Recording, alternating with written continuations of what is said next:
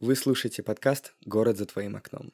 Здесь мы вдохновляемся городами, проектами, которые улучшают жизнь людей, и самими людьми, живущими в городах. Приятного прослушивания.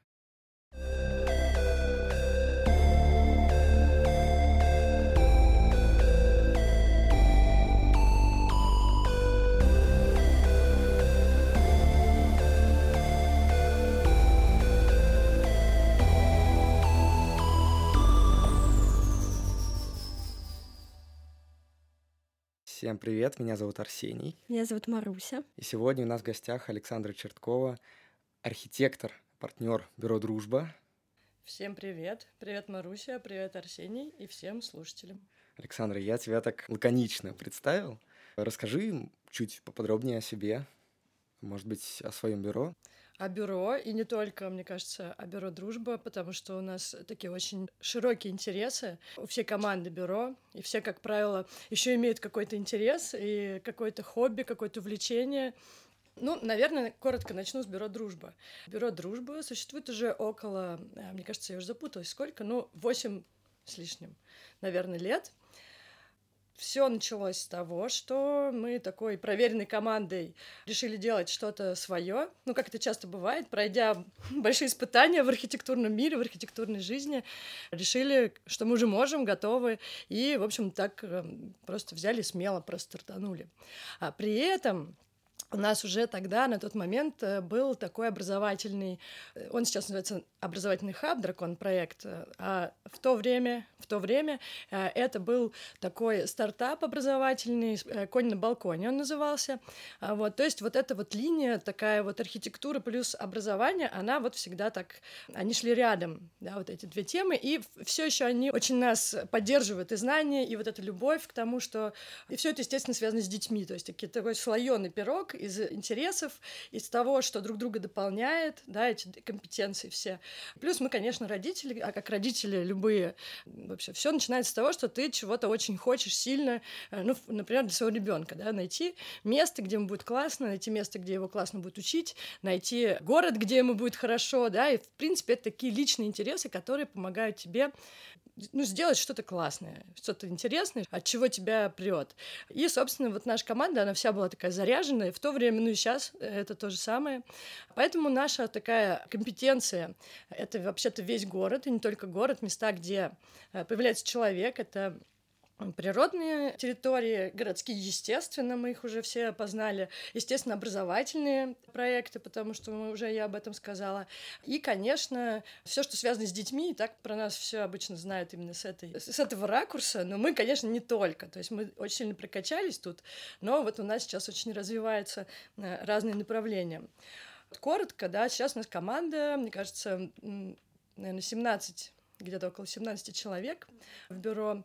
И вот мы недавно еще открыли тоже такой, я бы сказала, что это спойлер, на самом деле это уже э, было такое объявление, то есть мы открыли еще э, компанию в Сербии, то есть это такой тоже, то есть она называется не дружба, она называется For Plus, но это та же команда, те же люди и, в общем, примерно те же направления. Вот такой интересный еще такая новость. Новостная лента пошла.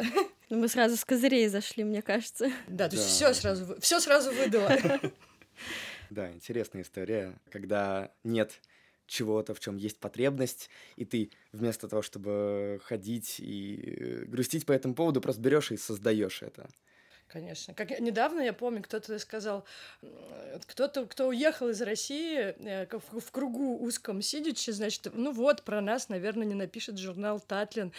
Ответ был такой, так давайте сделаем журнал э, свой, который напишет про нас. То есть, если, да, ты не можешь что-то... Э, в общем, где-то тебя, тебя ограничили, и тут же дало это тебе какую-то почву для того, чтобы взросло что-то новое. Ну и в целом, мне кажется, надо как всегда широко мыслить.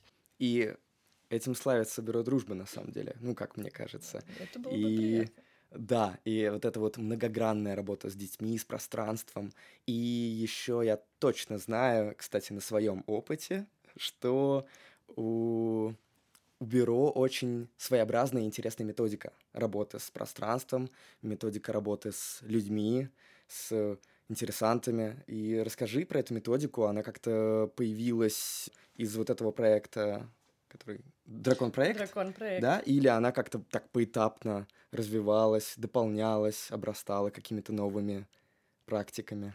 Это на самом деле очень классный вопрос, потому что это беспрерывный процесс. Вообще это все все время меняется. То есть и самое классное, что то есть нет какой-то методики такой, ты такой навсегда ее закрепил и такой вот теперь всегда, э, в общем, только по ней идешь. А, как я уже сказала, у нас команда это какая-то уникальная совершенно команда. К нам вообще люди не приходят случайно, они вот все какие-то вот просто удивительные. У нас есть, нас очень подпитывает то, что у нас в команде, например, есть человек, который увлекается клоунадой, и он это все транслирует. Вот Владимир Жевкин, наш директор проектов, между прочим. А, то есть у нас был, например, праздник, где мы все ходили с этими носами клоунскими и э, делали всякие интересные, ну, как-то, наверное, сильно сказать, телесную практику, но мы, в общем, делали какие-то клоунские штуки, очень интересно, веселились, и всегда это дает тебе возможность о себе чуть-чуть побольше узнать. Э, и когда ты себе чуть побольше узнаешь, соответственно, ты каким-то новым углом можешь посмотреть на задачу. А, и э, очень многое мы взяли из театральной практики, то есть увлечение театром и вообще подходами а, актеров к тому, как э, они работают со своим сознанием, со своим ощущением ощущением, э, с тем, как вот э, можно неформально, совершенно необычно смотреть вот на разные вещи, да, и как можно это транслировать. И также можно и с пространством работать. Там увлечение, например, перформансом э, тоже дает много знаний. Там есть такое направление сайт специфик, оно про то, как человеческое тело ощущает пространство в целом. И если посмотреть, это тоже очень интересно. И вот это постоянно нарастает, нарастает. И эти какие-то новые идеи, новые какие-то э, эксперименты с собой, они э, дают вот эту вот новую-новую э, методологию, методичность, конечно. И общение, естественно, с людьми, потому что приходят новые люди, и они что-нибудь интересное приносят с собой. Вот. Так что, ну, не знаю, наверное, так широко сейчас ответила на этот вопрос, очень чрезмерно. Вот. Но в целом вот мы... Э, и образование, оно, конечно, подклеивается туда. Э, ну, такое, в общем, подклеивается тем, что есть э, педагоги, с которыми мы работаем. Но это серьезные люди. Серьезные люди, иногда даже ученые. Да, вот мы работаем с институтом МГПУ. У них есть лаборатория ребенка, да, то есть которые тоже нам близки по духу, про детей очень сильно, про такие софт э, методики работы с детьми. И это, в общем, все как-то вот склеивается в одну такую тему, да, и вообще это про человечность, про то, что э, с людьми надо очень по-человечески, мягко и с позиции э, как бы желания, да, не для того, что ты делаешь там, ну, ты должен с человеком хотеть что-то делать, и так, чтобы он с тобой тоже хотел взаимодействовать и что-то с тобой делать вместе такое. Уже, уже, мне кажется, нас увело куда-то. Меня увело куда-то от ответа на вопрос. Ну да, я просто помню, как, собственно, откуда я знаю Александру. Я участвовал в воркшопе «Черные дыры города». В 2021 году мы для открытого города делали проект, и с чего началось у нас все это? С того, что нам сказали, значит, ну, мы познакомились, а потом нам сказали, значит, вставайте, вот ваше пространство, а это был офис э, Бюро Дружбы, ходите. Мы ходили. Потом, значит, были какие-то... Так, Это театральное, театральные упражнение. Угу. Да, да, мы потом прикасались к разным предметам, называли их, потом что-то еще делали. А потом у нас была практика свободного письма, где мы писали о том, да вообще о всем, что могло быть тогда у нас в голове, а потом из этого как-то потом вытаскивали какой-то ключ к проектированию, и который, вот не знаю, как у других, я не помню, э, у каждого ли, но у меня сработал этот ключ удивительным образом. То есть вот эти вот какие-то психологические, театральные штуки, они работают в проектировании? Вообще работает. На самом деле это все про то, чтобы уйти от ситуации, когда сидишь такой, думаешь, ну как мне сделать красиво? Ну как мне вот на плане сделать здесь вот красиво? И тут на самом деле тупик, потому что э, тебе не хватает материала, тебе вот этого вот жира не хватает какого-то для того, чтобы построить на этом, ну, какую-то классную, уникальную совершенно идею, просто взять и откуда-то вообще, там, знаете, есть кротовые эти норы, да, это вот что-то типа того, да, то есть выйти из этой плоскости вообще в другую. И э, вообще у нас, кстати, не сказать, что мы все время там перед каждым проектом начинаем там, не знаю, писать или телесные какие-то практики. Это даже, конечно, сопровождает, но в целом мы за то, что э, вообще не может, э, ну, как бы, что у каждого проекта есть особенность, э, образ, э, какая-то своя суть, душа, какая-то, ну, его очень-очень уникальная изюминка. И вот поиск этого, да, это во многом отражение то, чем вот мы занимались. Конечно, э, в студенческих интенсивах, в практиках это очень ярко выражено, и это вообще такой эксперимент эксперимент всегда классный, и мы, конечно, делимся тем, что, э, ну вот как, как, как работать, да, способами работы со своим сознанием в целом, да, как его вывести на новый уровень. Мы так это оттачиваем, и, и тоже, кстати, вдохновляемся в этот момент, безусловно.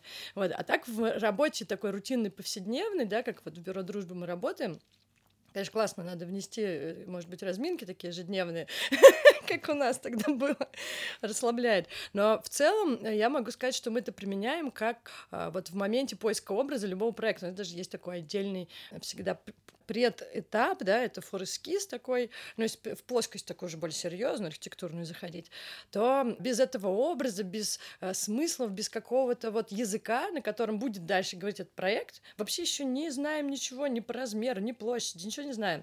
Но вот этот язык, с самого начала он уже появляется, и вот это, мне кажется, то, что нас очень выделяет. Э, мы знаем, что еще есть э, команды, которые работают похожим образом, но для нас без этого вообще невозможен никакой проект, да, вот без выработки этого, этих правил, на котором на интуитивно вот будет разговаривать проект, и потом человек, который войдет в реализованный, например, проект какой-то, он это почувствует на кончиках пальцев. То есть ему не, не нужно будет какие-то прям вербальные коды оставлять. Не знаю, что, например, ну, как пример приведу, что есть, например, образ там а, скандинавской деревни, к примеру, да, и это не значит, конечно, что мы тут начнем везде, там, не знаю, писать по-скандинавски или там на картины вешать э, э, значит, с видами э, скал и э, моря. Это будет вот просто на ощущение текстуры, фактуры, цвета. Детали. Именно вот это, в общем, может по-разному. Это еще называется идентичность, кстати. Вот часто вот эта выработка этой идентичности, она очень важна, да. Поэтому, когда, кстати, я слышу слово масштабирование, еще очень интересно, когда вот, кстати, этот воркшоп, который сейчас и у нас был по корытому городу, он был э, вот буквально в пятницу закончился, он назывался «Третье место». Мы так перепрыгиваем с темы на тему, надеюсь, это окей. В общем, э, он назывался «Третье место», и интересно, что одной из задач воркшопа было э, так, предложить такое решение для третьего места, поиск третьего места, чтобы оно могло масштабироваться потом, ну, вот куда-то там в какой-то условный город N или города N, M, с и так далее. И вот это такой, ну, большой жирный знак вопроса, потому что, с одной стороны, все места МНС, они очень разные, и может ли что-то быть одинаково помещено в эти города. И мы вот с ребятами поняли, что не объект, но подход может быть масштабируемым, который эту уникальность все равно будет нести. Так вот мы вывернули словко из этой а, задачки. Вот, то есть мы написали такой алгоритм работы с третьим местом. Это был результат нашей работы, эксперимента вот это работать с третьим местом, э, алгоритмом. Ой, на самом деле потрясающе, потому что ты так рассказываешь воодушевленно об этом, и сразу хочется вот прийти в офис бюро дружба, пообщаться, понять, какая корпоративная культура, потому что, ну, есть ощущение, что она у вас очень такая выработанная, и вы друг друга прям понимаете, чувствуете действительно в прекрасных отношениях всем коллективом находитесь. Ну, это точно так. Э, мы вообще про то, что чтобы э, очень что-то хотелось, да, вот прям так чесалось, зудило, так вот прям хотелось что-то делать, ну, совсем не про то, что нужно, обязательно, ты должен, то есть вот не про это, а именно про то, что прям тебя аж распирает, ты не можешь вот... Э, и как, на самом деле, делать так, чтобы и вот какие-то рутинные вещи тоже тебя не убивали, вот мы тоже пытаемся придумывать, потому что без этого никуда. Естественно, бывают и такие. То есть одно дело, там, не всегда мы ходим с клонскими носами, бывает, что там сидим над спецификациями или там с каким-то ужасным сложным заказчиком, там выясняем отношения, естественно, это все есть, но могу точно сказать, что каждый человек в нашей команде — это прям большой друг, ну, потому что дружба себя вот именно так и сущностно проявляет. Да, на самом деле интересно. И у вас такой получается идеологический подход. То есть для вас очень важны какие-то идеологические смыслы. моменты, смыслы работы с Абсолютно. городом и с пространством. Есть еще ваша цитата. Так, очень интересно. Мы же подготовились, да? Цитата А, кстати, она касается детской площадки, но, наверное, мы сейчас ее переложим на все. Мгм. Детская площадка это не просто еще одна функциональная зона во дворе, которую нужно заполнить оборудованием. Это реально эффективный способ для архитектора повлиять на наше ближайшее будущее. Дети — это прямой контакт с будущим. То есть получается, что вы проектируете будущее. Вообще мы очень стараемся, потому что если искать смыслы глубокие, зачем вот каждый из вас и из нас, наверное, задавался вопросом, а что вот, какая моя миссия, да, что- зачем я этим всем занимаюсь, вот что я хочу, я хочу как бы спроектировать дом, что я хочу, вот почему мне это нравится. И мы себя тоже задаем этот вопрос часто, причем я тоже советую всем задавать себе часто вопрос, э, как, где я себя вижу там через 10 лет, что я хочу, какая моя цель. И ты начинаешь вот это как-то расширять, расширять, расширять вот это видение. И в итоге оказывается, что не в том твоя миссия, чтобы какой-то объект построить, а в том, чтобы, ну, у каждого свой будет ответ, но мы для себя поняли, что это действительно создание таких условий для людей, чтобы они влияли на их ощущения в этом пространстве, да, и мы говорим не только про людей сейчас, мы говорим и про людей когда-то, да, и как раз работая с детьми, мы можем сейчас такой им показать так, такое вообще им заложить, что они вообще будут другими взрослыми, они будут э, совсем другими, такими активными, с желанием и возможностями да, на что-то влиять. То есть когда ребенку показывают, что вообще-то он может на что-то влиять, из этого человек вообще другой вырастает взрослый. И это круто, это деятельный взрослый, который не боится, не, не боится строить свою жизнь и все, что вот вокруг тебя. Другие взрослые, но ведь они и другие дети. Вот актуальная тема с гаджетами пресловутыми, да, Мгм. с этим всем, то они вечно утыкаются в мультики там на телефоне и все. Это что-то меняет? То есть э, подход архитектурный, пространственный, как это влияет на вашу работу?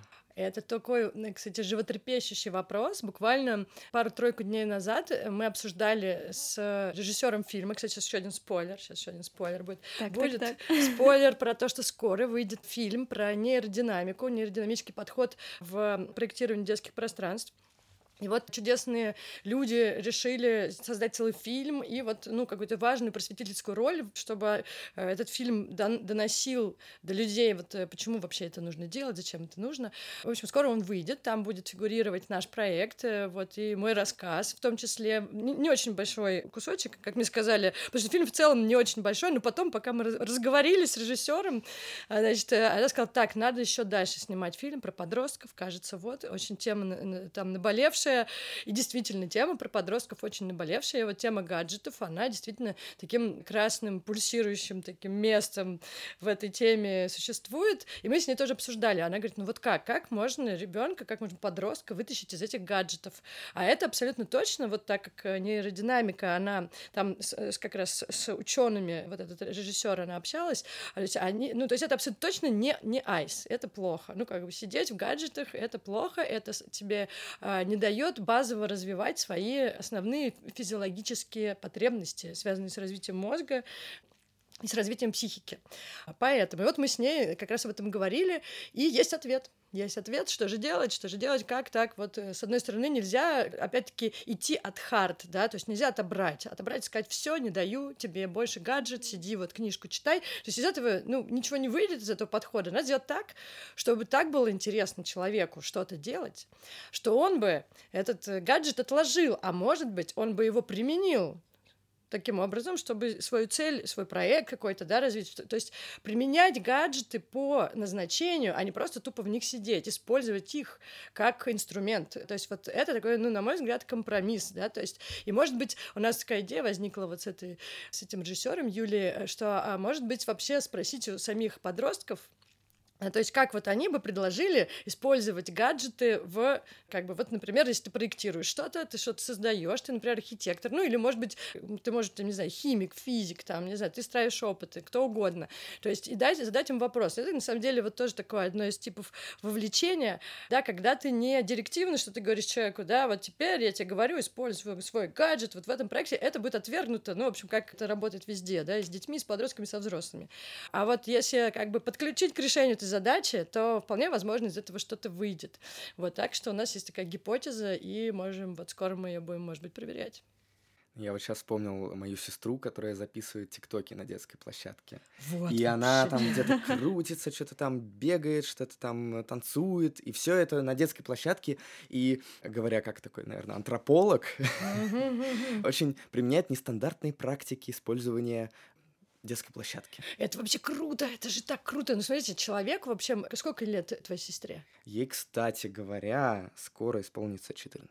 Ну вот, она прям целевая аудитория. Если что, мы, кстати, ее будем тоже приглашать к исследованию. Значит, дело в том, что вообще подросток... Мы же, кстати, еще один, ну не спойлер, но такое упоминание. У нас есть разные методички, в том числе методики, которые мы делимся со всеми открыто. Зайдите на сайт и посмотрите. Очень интересно. И то, что мы вот для себя открыли, те методики и те всякие интересные люди, невероятные ученые, с которыми мы пообщались, и мы с ними сделали совместные какие-то плоды, труды. Вот их все можно скачать, посмотреть, почитать. Естественно, они все связаны с проектированием, с подходами. И вот одна методичка, она называлась, называется э, «Дворы, переулки и весь мир». Они про город, она, вернее, про город, и про разных, про детей, про подростков в городе в том числе. Но вообще, если, если шире мыслить, она э, про то, какой вообще должен быть город, э, дружелюбный, обращенный к человеку.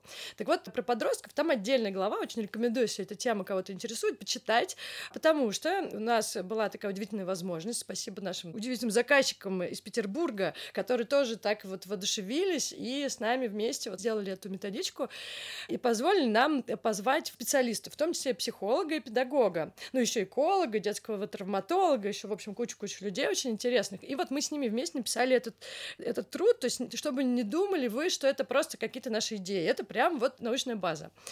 И вот, абсолютно есть ответ на то, что, что нужно подростку в городе. Почему ТикТок? Это вообще-то важно, потому что человеку в этом моменте своего развития ему важно себя показать, как бы и других посмотреть, себя показать, это одна из его потребностей, очень важных. И если у него нет такой возможности, да, самореализоваться, как-то попробовать, самовыразиться, это прям физиологическая потребность в этот момент, то он, в общем, в, в контрпозицию может стать к миру, да, то есть мир его отвергает, значит, тут ему не рады, детской площадке гонят, взрослые там тоже он все мешает, потому что там музыка орет, и вообще он какой-то вонючий, непонятный, вот.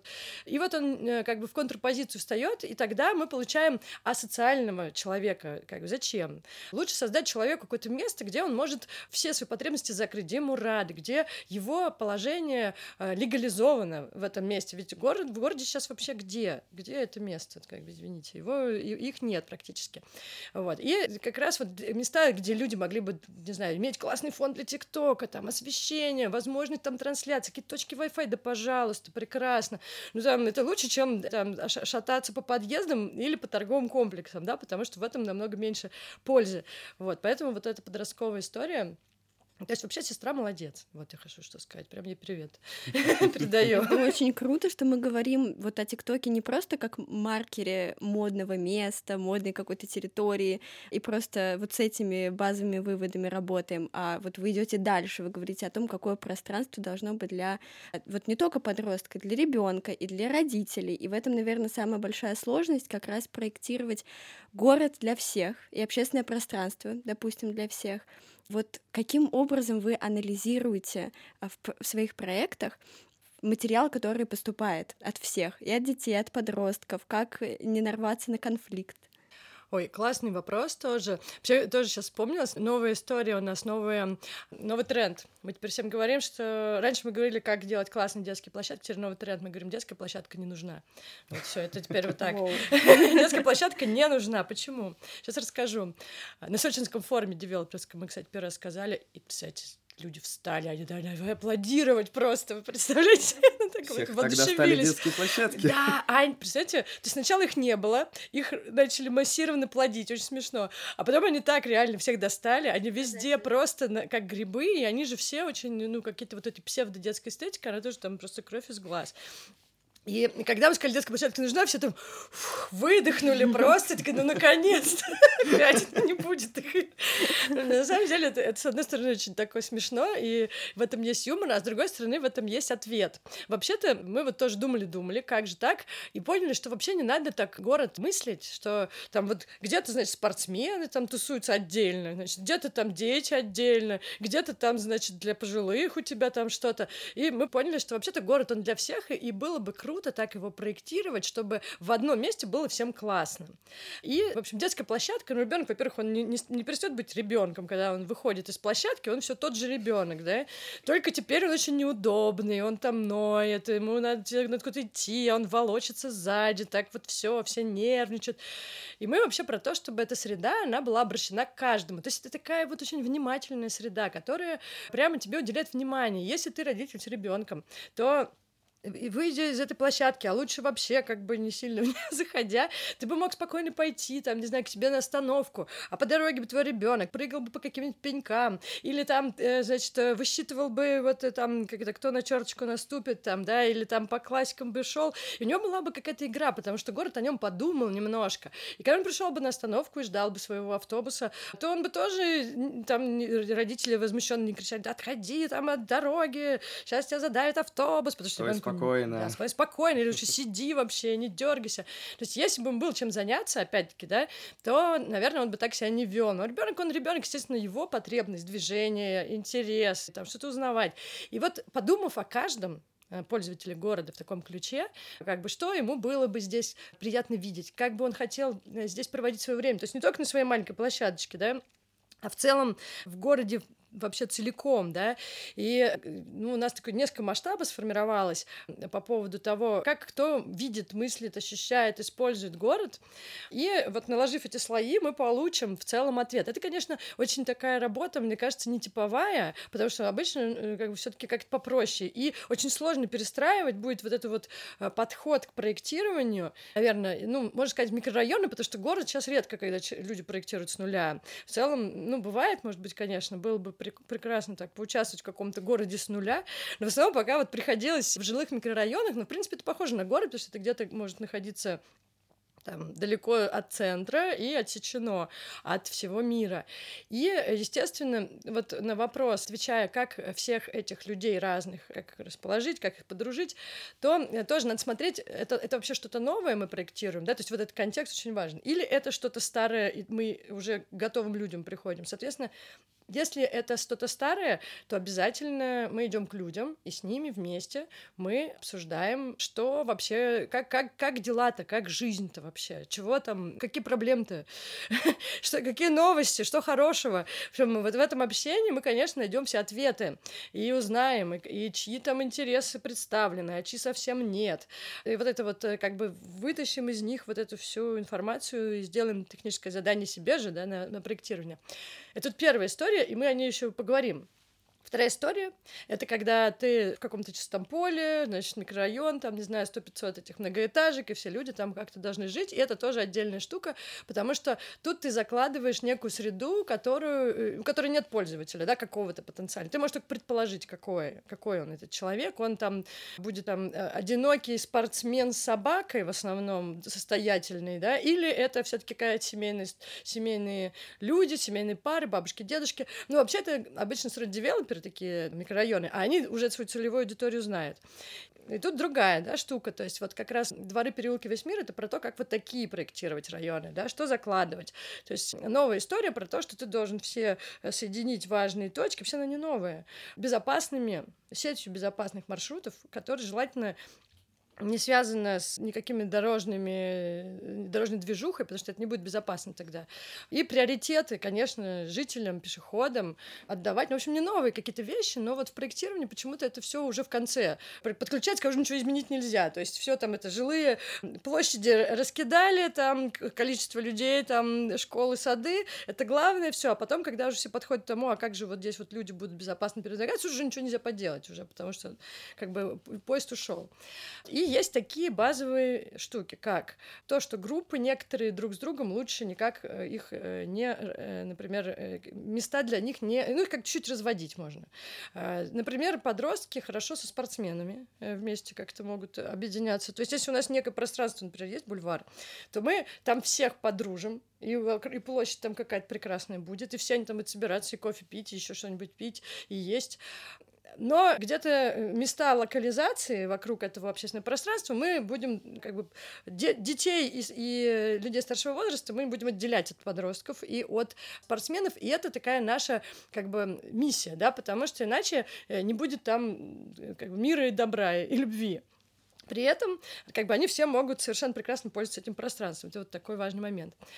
Это вот что касается новых э, пространств, да, новых э, э, микрорайонов, то, что с нуля создается.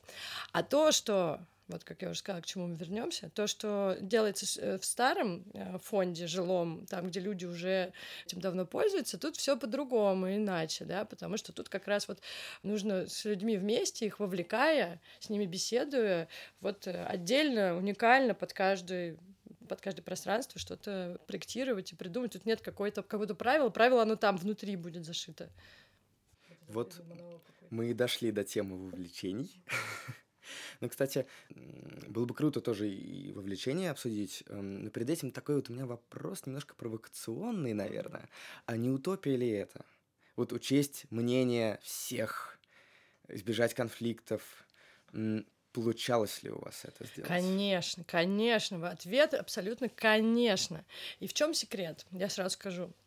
То есть, если вы хотите идти к людям, э, ну, то есть, во-первых, вы должны это любить. Потому что просто идти к людям и, и, и, и вот типа такая, о боже, за что мне это? Это, скорее всего, не, ну, не пройдет. То есть надо любить людей, любить с ними работать, потому что на них нельзя злиться или сердиться. Ну, то есть абсолютно точно будут негативщики, там, э, люди, которые там вообще вам не верят. Вообще они сначала все вам не верят, как правило. Но в чем секрет? В чем секрет? Секрет в методике, вы не поверите, опять-таки. секрет в методике. А, потому что если все делать по методике, которую нам значит, подарил Генри Санов, который вообще был основателем и есть, слава богу, еще жив-здоров, основателем вот этого подхода к соуча- соучастному проектированию, вот если делать все как бы вот по хронологии прописано, то вы никогда не столкнетесь с ситуацией, когда у вас там все хотят чего-то разного. Потому что на, на, в этом заключается заключается суть. А что это всегда поступательное движение, что это всегда разные роли. Это, знаете, это похоже одновременно на театр и на какую-то психологическую игру. Вот это примерно так. Ну и где-то там архитектура сбоку, так маленькая такая архитектурка где-то. Вот. И, и кроме того, конечно, вы должны сразу как бы оставить свои амбиции, потому что человек, архитектор с амбициями, который идет к людям, он должен, как бы, ему будет сложно, потому что он хочет, захочет что-то свое сделать, а это надо по-честному, прям быть максимально честным и делать то, то, что им нужно нужно. То есть надо в себе вот эту амбицию как-то вот придушить. Но самая-то главная награда это не какая-то красивая штучка, которая так получится. Ну, это вот круто, если совместишь, но самая главная награда это если эти люди присвоят себе эти место, это место, потом вообще забудут про то, что ты существовал, будут говорить, это я все спроектировал. Вот это, это вообще самая главная награда. То есть ради этого, можно сказать, все затевается, потому что потом это место будет всегда живым, и оно будет существовать долго и счастливо. Это такое уникальное вообще, наверное, для архитектора, в том числе вот эти софт-скиллы, про которые ты рассказываешь, это потрясающе. Да, вот тут я вспомнил, что бюро дружба, оно все-таки архитектурное, да. Ты сказала, да, архитектура да. где-то сбоку, да. А, мы же про архитектурное Такое бюро творчество, говорим. что можно, да, даже забыть про то, насколько сложная, э, да. такая техническая в какой-то степени роль архитектора. Да-да-да, абсолютно верно. И вообще вот быть другом этому э, жителю, как бы стать, э, его доверие завоевать, это очень круто, потому что сначала, конечно, это вообще так смешно, про это можно долго рассказывать, и про то удивительное, что с нами вообще происходило за всю историю работы с сообществом и с людьми. То есть был даже однажды такой, представьте, что человек вот э, во время сессии проектной просто прыгнул на стол и начал кричать и говорить, не верьте им, они, э, они НЛПшники, они вам тут все сейчас. Представьте, то есть уровень недоверия людей, вот они просто очень, их много раз обманули, и они вообще не могут поверить в то, что ты действительно пришел к ним с каким-то благим намерением. То есть люди очень-очень очень осторожны. Ну, особенно в Москве. Кстати, из хороших новостей, чем вот в региональнее, тем проще с этим. Там как mm-hmm. бы все очень открыто, а в Москве прям сложно работать. И не рекомендую никому без методологии вот туда идти, потому что ничего хорошего не выйдет. И все перегрызутся, поссорятся и побьют еще вас. Вот. Но это мы говорим про работу с жителями, да. Mm-hmm. А вот отдельным таким толпом идет работа с детьми, и это у вас отдельный еще вот этот, этот дракон проект, mm-hmm. это именно соучаствующее проектирование с детьми. И вот у меня был в какой-то момент такой инсайт, я просто еще параллельно с урбанистикой, с этим всем подрабатываю репетитором по гитаре. Wow. Вот такой, да. У меня был крутой инсайт. Я придумывал, думал все, как нотную грамоту объяснять, э, ну, вот, необходимую для гитары детям. Ну, какие-то там уловки придумал. Вот, а потом у меня начали появляться взрослые ученики. И тут я так подумал, ну все, вот с ними будет легче, все, с ними я нормально сейчас вот смогу как вот объяснить, как вот по учебнику, ну, условно. Нет, пришлось объяснять так же, как детям. То есть э, какой-то у меня был инсайт, что работа с детьми и со взрослыми вот, в общем-то, не сильно отличается. Есть такое, ну, по крайней мере, надо внутри себя примерно так э, настроиться, что, э, ну, кстати, очень хорошая параллель, но, по крайней мере, когда ты проектируешь с детьми и проектируешь вот с сообществом, наверное, я бы поставила знак равно между тем, как ты относишься к аудитории. То есть э, не надо ждать от них, что они взрослые, сейчас они все осознают там и все, и пойдут тебе там с флагами помогать. Вот нет, абсолютно нет. Ты должен им прощать ошибки, прощать их негодование, их злобы, ты должен это все и простить им.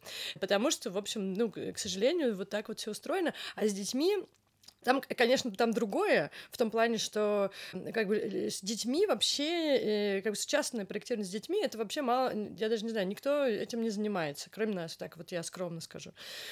скромно скажу, кроме того, опять-таки, тогда методичка. У нас есть еще методичка про то, как, она называется «Как спроектировать э, школьный двор с детьми как с авторами». Это как раз про то, как можно вовлечь э, ребенка и как с ним вместе, решив проблему территории, значит, создать проект, котором он узнает свою идею, да, не просто там вы что-то порисовали, там, значит, э, что-то, там было что-то круглое синее, ну вот тебе там мы повесили, а сделали все по своему проекту. Вот так нельзя, это как бы крест нельзя, потому что, опять-таки, возвращаясь к такого овервью делая, да, мы работаем не для того, чтобы получить вот здесь, вот в этой точке классный проект. То есть, да, мы хотим, но нам важно, чтобы этот человек прочувствовал, как его мысли, его идеи реализовываются, а это даже важнее. Это важнее, чем э, там там сиюминутный вот этот проект, который у него появился. Но тем не менее, это не исключает классный проект, который сделать можно с детьми.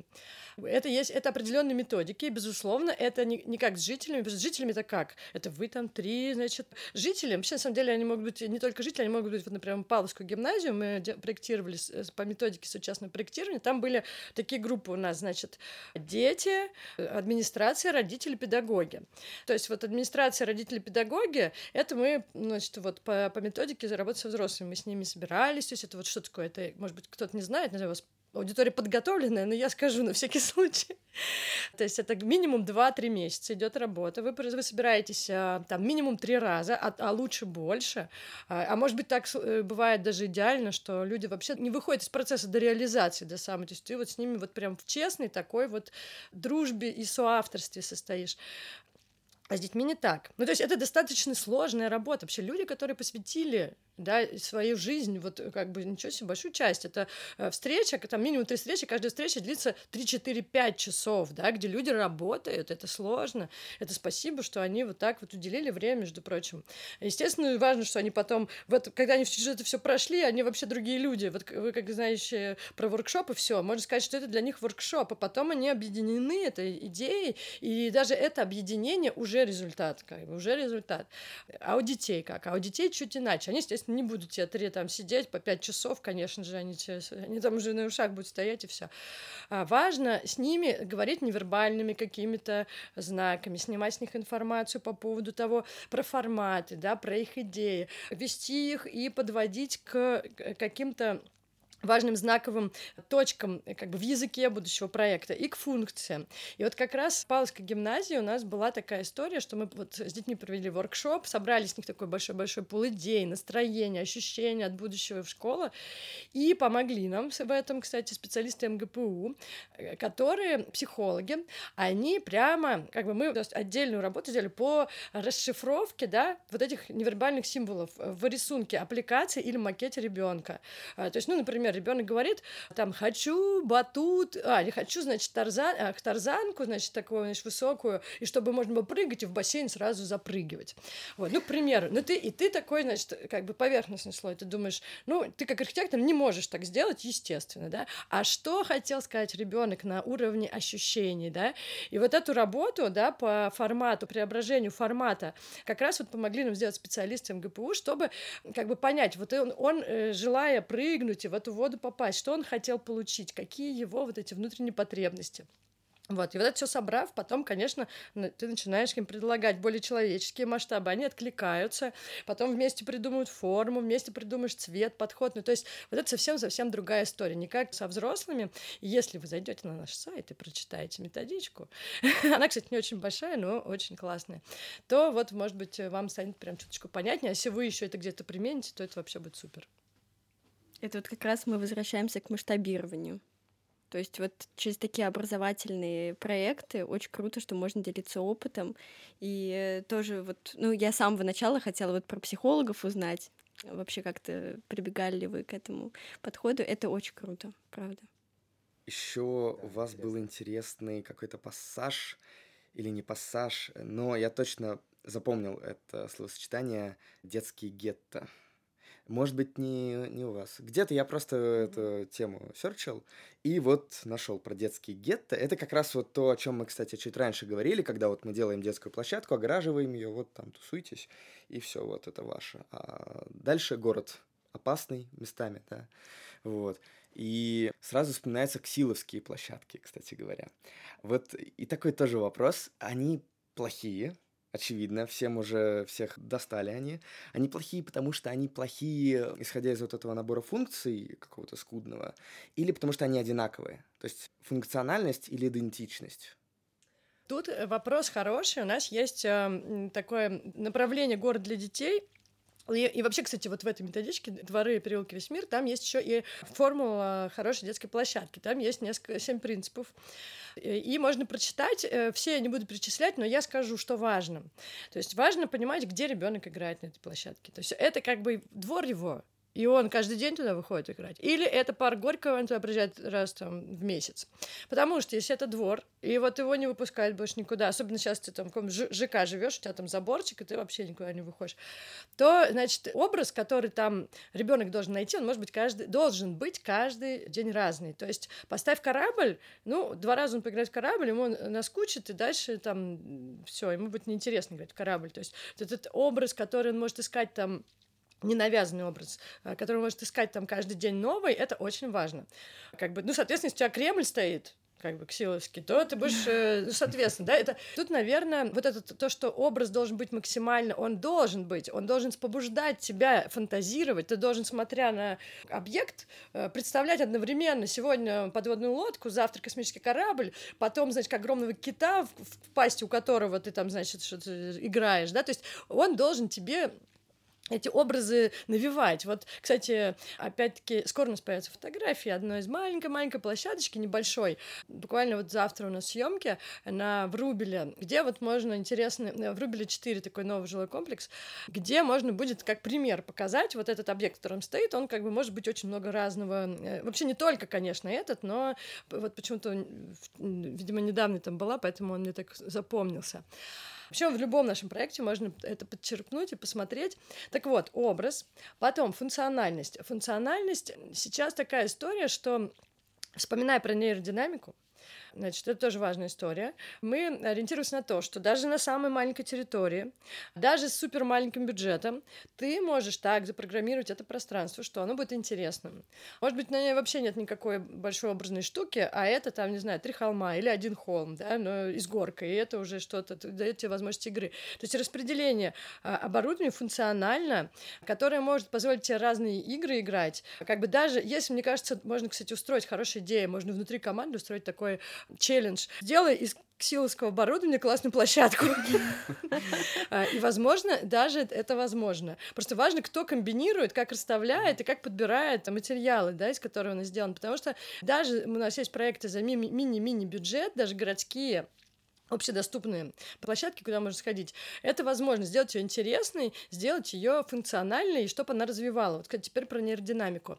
Нейродинамический подход — это что такое в двух словах? Это когда ребенок э, начинает там, ну, прям супер, вот как только он ползать начинает, все, уже можно его считать, что это для него важно. Чтобы ребенок совершал определенное количество определенных движений на, ну вот на площадке, потому что городской ребенок это не то же самое, что деревенский, да, он вообще либо дома, либо вот на площадке тусуется, больше особо негде ему. Поэтому э, в этот момент у него активно развивается вестибулярный аппарат, который, в свою очередь, влияет на зоны мозга. И, соответственно, уже зоны мозга развиваются, и человек там говорить начинает раньше или позже, психологически начинает себя вести с другими детьми, определенным образом социализируется, читает, читает, пишет. И на все на это может повлиять как бы, то, как вы расставили оборудование на его площадке, то, что вы учли. И, кстати, Опять рояль в кустах у нас есть методичка на эту, на эту тему, то есть она называется э, «Детские площадки будущего» с центром «Логопрогноз», и с, который работает с особенными детьми, мы это сделали, и с нашим замечательным заказчиком Ириной Коршиновой, которая работала на тот момент в компании «Интека». В общем, э, и в чем суть? Что ты должен совершить движение там, по спирали, по прямой, по кругу, то есть определенный набор движений вверх-вниз, и вот если ты по спирали в одну сторону, желательно по спирали в другую сторону. Соответственно, смотрите, какой спойлер. Если у вас мало денег, вы не можете столько горок поставить разных спиральных, то вы смотрите, у вас в округе какая есть ну, чтобы ребенок, может быть, уже где-то мог э, в одну сторону сделать. То есть это про комплексность, про контекст также, да, и вот про как бы такой от масштаба большого к мини-мини масштабу расстановки вот этого самого оборудования. И как минимум, грамотно выбрав там из какой вы там ксил или что, вы уже можете это осознанно сделать и сделать это лучше, чем э, как бы бессознательно, да, чем просто одинаково настамповать. И, конечно, когда у тебя рядом стоят четыре одинаковых комплекса, ну, даже как бы вообще не профессионалу понятно, что это просто бессмысленно и никому не нужно. Ни ребенок в это скучно будет играть, не развиваться он там не будет. Потому что это свои бюджеты, скорее всего, ну и как бы люди не, не особо подумали. Вот, в общем, вот эти очень, очень такие вот нюансные э, подходы помогут вообще, мне кажется, даже вообще без чего угодно сделать правильное, насколько это возможно, э, действующее, хорошо работающее пространство.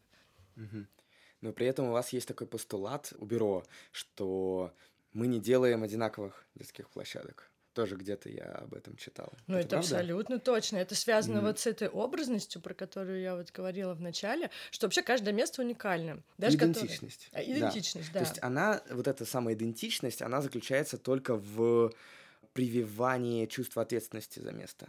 Не совсем, не совсем. Идентичность это все-таки какой-то отпечаток как бы контекста, да, то есть где это находится. А там уже контекст это люди, контекст это город, контекст это, не знаю, там отражение текстур, фактур, пространства, запаха даже этого места, да. И это важно, потому что и люди, которые будут пользоваться, они же это либо могут э, как бы ощутить, как это что-то вот инопланетное приземлилось, и им тут это дали, а они как бы это отвергают ну, предположим, очень мало где, э, может, э, в процентном соотношении у людей что-то спрашивают. Обычно это просто вот на, поставили, а ты потом вот все. И, конечно, если с тобой не провели работу, не спросили тебя вообще, чего ты хочешь, то как минимум это должно как-то вот органично быть этому месту. Естественно, если это должно быть органично этому месту, то это не может быть одинаково во всех э, там соседних дворах. У каждого, между прочим, двора что-то есть свое. Это как бы точно абсолютно такой маленький просто маленький рассказик, мини-мини. Про нас был э, проект с э, мэрией Москвы, значит, пилотный проект э, соучастного проектирования в Медведк, в Лосиноостровском районе за государственный бюджет. Мы сделали такую площадку просто. В общем, ничего там, естественно, нельзя было сделать индивидуального, никакого поставить там ни, ни космического корабля, ничего. Ну, весь двор мы делали, правда, не только площадку. И мы там все, что не могли себе позволить, это на, насыпать холм грунтовый такой и поставить туда горку. И, в общем, это был наш такой житель двора. И вообще у нас э, такая тема была очень вытащена из жителей. Это вот им было важно что-то зеленое такое, тихое, очень такое природное сделать. То есть, ну, то есть они нам сказали, мы вот э, как бы свое пространство видим так. Кроме того, там еще исторически на, этих мест, на, на этом месте располагались дачи. Там рядом Джамгаровский пруд, вот эти первые э, братья Джамгаровы, которые вообще тему дач в Москве мощно так развили. Это очень интересно, кстати, почитайте, если не знаете. Вообще была такое прям эпоха такая дачная. И на этом месте яблоневые сады дачные располагались. И вот мы как бы взяли, казалось бы, это просто вот Лосино-Островские, просто вот панельные дома стоят. Вот, ну там просто рассказываю, как вот эта идентичность, она вот берется откуда откуда. И вот мы это все взяли, вот эти ингредиенты, заварили такую вот кашу проектную на этой почве, и, и получился у нас, естественно, уникальный проект, хотя там нет ничего, как бы, сверх бюджетов каких-то, да, ну мы, там нужно было посадить, были бюджеты там на деревья, ну мы взяли просто яблони, потому что это были яблоневые сады, и они цветут, плюс вот все жители, они сказали, ой, там бабушки, дедушки наши жили, мы здесь вот ходили, еще помним, им, конечно, это откликается. Потом, ну, вот эта тема какой-то травы, кустарников, холмов, это в целом просто озеленение, оно не особо чего-то стоит, но это тоже передает дух места. Ну, это вот просто из примера, как можно, ну, говоря об образности и идентичности, вот в обычном абсолютно московском дворе, вот это вот как-то интегрировать туда. Очень интересно, что у нас э, такие разношерстные примеры. Обычный московский двор, двор в таком достаточно элитном жилом комплексе, какие-то да. школы. А очень подход круто. один, поэтому... Да. Везде работает. Вот, да. вот что мы масштабируем, да, это очень интересный инсайт. У нас еще были вопросы про увлечение детей, вот ты хотела позадавать. Мне на самом деле просто очень интересно именно про вот как раз методологию, потому что какие форматы есть и вы практикуете в работе с детьми. Вот можно как-то, наверное, просто в общих чертах, чтобы вообще понимать, как вы работаете. Это воркшопы, это конкурсы, это ментальные карты, это, ну, вот такое приближенное к детям, конечно. Говоря сейчас, э, мы сейчас говорим про в целом работу нашего, вот, например, образовательного хаба Дракон проекта, или мы говорим, когда мы как архитекторы с детьми работаем? Как архитекторы. Вообще все зависит от заказчика, потому что заказчик, он как бы все равно тебе что-то ограничивает, может ограничить тебе время, может ограничить деньги, но ты должен всегда вот из этого исходить. То есть в условиях там максимального бюджета и каких-то сроков там, да, которые тебя ни в чем не ограничивают, мы вообще можем довести от начала до конца с детьми вот этот путь, да, начиная, то есть результатом будет вообще реализованный детьми их же проект, их же руками реализованный, например, там с какими-то профессиональными строителями, которые вместе с ними, ну вот, то есть есть цель, да, от начала до конца с детьми вот пройти этот путь. То есть э, есть такая, у нас такая практика, Например, был у нас заказчик такой прекрасный для Питерского экономического форума, что ли, если я не ошибаюсь, мы это делали. В общем, результатом были четыре скульптуры такие городские, которые сделали дети абсолютно сами придумав, и потом они еще участвовали в э, создании. То есть получилось очень симпатично, потому что были строители и, и столеры настоящие, но дети прям, ну, участвовали, насколько они могли. Вообще, это были маленькие дети, если честно. Им было там... Кому-то было пять, я точно помню. Вот пять, шесть, семь, вот так вот, десять, как бы. И это были, знаете, прям хочется найти, мне вот очень запомнился этот проект, потому что это какие-то были нереальные штуки. Ну, то есть взрослый бы никогда такого не сделал. Вот я припоминаю сейчас одну из них, их было пять всего, и они все уехали, и, в общем, они до сих пор где-то там стоят. Значит, один, просто один не запомнился, это была лошадь, а внутри у нее были шарики воздушные. Лошадь прозрачная, значит, из таких реек, ну, она еще сама, вот просто, и вот э, мы еще отдельно прикладывали проект авторов, авторов, они по командам работали. У них была еще командная работа. И, и вот ты прям настолько всю геометрию, все как бы ты, мы пытались сохранить.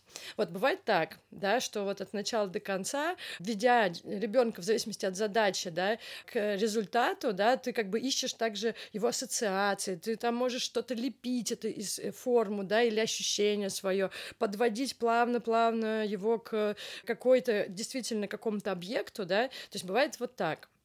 Бывает, когда, там, например, это э, как вот в Павловской гимназии, к примеру, да, ну там сколько детей? Ну там очень много детей. То есть э, мы там два дня, по-моему, у нас был воркшоп, и мы делали аппликации и макеты. Мы задавали вопросы, и ментальная карта тоже была.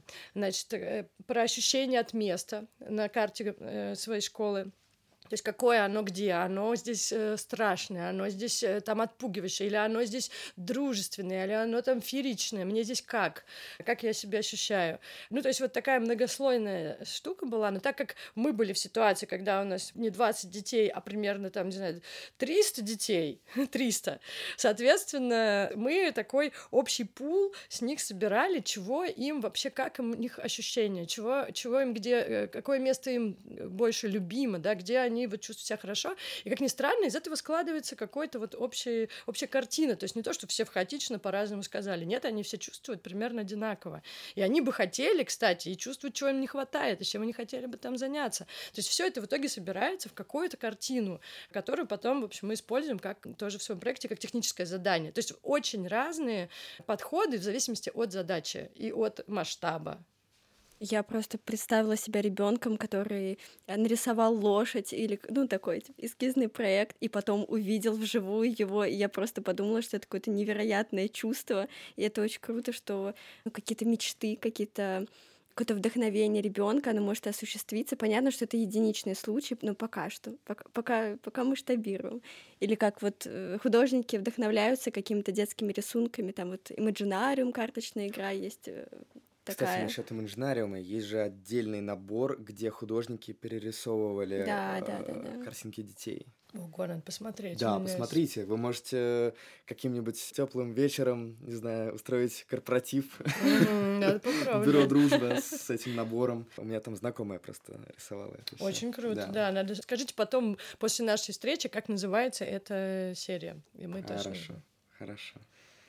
А я, кстати, еще себя представил ребенком, эскиз детской площадки, которого реализовался, и ты потом на ней играешь. Это же как меняется вообще твое ощущение от игры, ну, Ты вот мечта, воплощенная в реальность, да, да, да, это да. очень вдохновляет. Ты же, ты же вырастаешь на ней. Это ж... Да, да. В Иксе у нас такое было тоже, что дети там нарисовали, это тоже долго, два года мы вообще делали это с сообществом, с детьми, и вот это вообще какой-то самый такой завершенный кейс, вот идеальный от начала, вот как низовая инициатива случилась. То есть люди э, сами выступили с инициативой между трех школ спортивно-музыкальных художественных сделать место парковки, место встречи родителей детей. Потом, значит, вот мы провели воркшоп с детьми, значит, там родился образ кота-русалка, не спрашивай, спрашиваете. Кота русалка. И мы его пронесли вот как бы через все стадии, этапы, в общем, проект, чтобы он не переварился там, не дай бог, на каких-то этапах. Этапах там еще с нами был художник Роман Ермаков прекрасный. Все это было в рамках Артоврага сделано. И прекрасный взрослый с нами поработали на соучастном проекте. В общем, все поучаствовали. Абсолютно. Был, был значит, еще поп-ап стройка была, то есть было тестирование форматов, то есть вот прям все идеально сложилось, как, э, просто, на мой взгляд, идеальный как проект проект. Это вот инициативное сообщество, работа с детьми, работа с сообществом, выработка форматов, тестирование как бы такое э, в, в формате поп-апа пространства, все заработало, там город выдает денег, смотрит, да, работает, окей, вот вам инвестиции, э, значит, дальше стройка и вот реализация задуманного, да, и э, вот это как раз, помните, я говорила, что когда люди сказали, теперь, теперь вот, это, вот эти прекраснейшие жители, они ездят по, значит, конференциям и рассказывают, как, что это они, они построили это место, они построили эту площадку, и мы просто слезу пускаем от умиления, потому что они ни слова про нас не говорят, они про нас забыли вообще, что мы существуем, и это, мне кажется, лучшее, что происходит вообще с архитектором, это что сейчас вот это так живет. Просто... А, еще забыла про важный этап, еще активизация пространства, потому что после того, как ты ее построил, вот демонстрация форматов, это прям как сейчас понятно, там, не знаю, 40% успеха жизни места. То есть показали, как работает там со, со сценой. То есть ты не просто показал, ты этих людей вовлек, они теперь уже знают, кто там ключи, значит, от хранения там света, где хранится метла, где там номер директора музыкальной школы, чтобы там скрипки брать. То есть вот они все это закрепили у себя в голове, как это все вообще организовывается. И все, и она поехала, поехала, они это используют, они там все время праздники пирога проводят, там все время концерты, там по весне что-то высаживают, сквозник снеговиков. Ну, в общем, жизнь прям кипит у них там, и прям не нарадуемся, смотрим и вообще гордимся за них. Как и за себя, классно. конечно. Настоящее программирование территорий. Вот-вот. Да, вот, да, вот, вот оно. Работает, да. работает. У нас есть последний вопросик. В... При такой работе с детьми, очень многогранной, ты вдохновляешься больше родительством или своим детством? И твое любимое место, пространство в детстве? Где ты играла?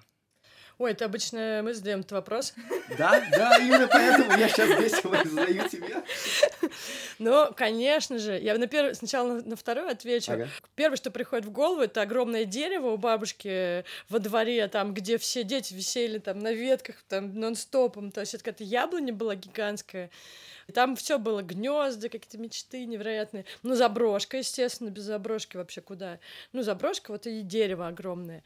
Э, Это мои, наверное, два таких самых запоминающихся места. Я сейчас еще вспомнил заброшки, мы там еще из какого-то, значит, лилии из свинца, я помню, какие-то кресты там, в общем, заливались в какую-то землю, боже. Сейчас думаешь, э, вот это, вот это вот, как бы, сейчас представляешь своего ребенка и думаешь, боже мой. А вот это настоящее, между прочим, детство со своими рисками, с возможностями, с автономией.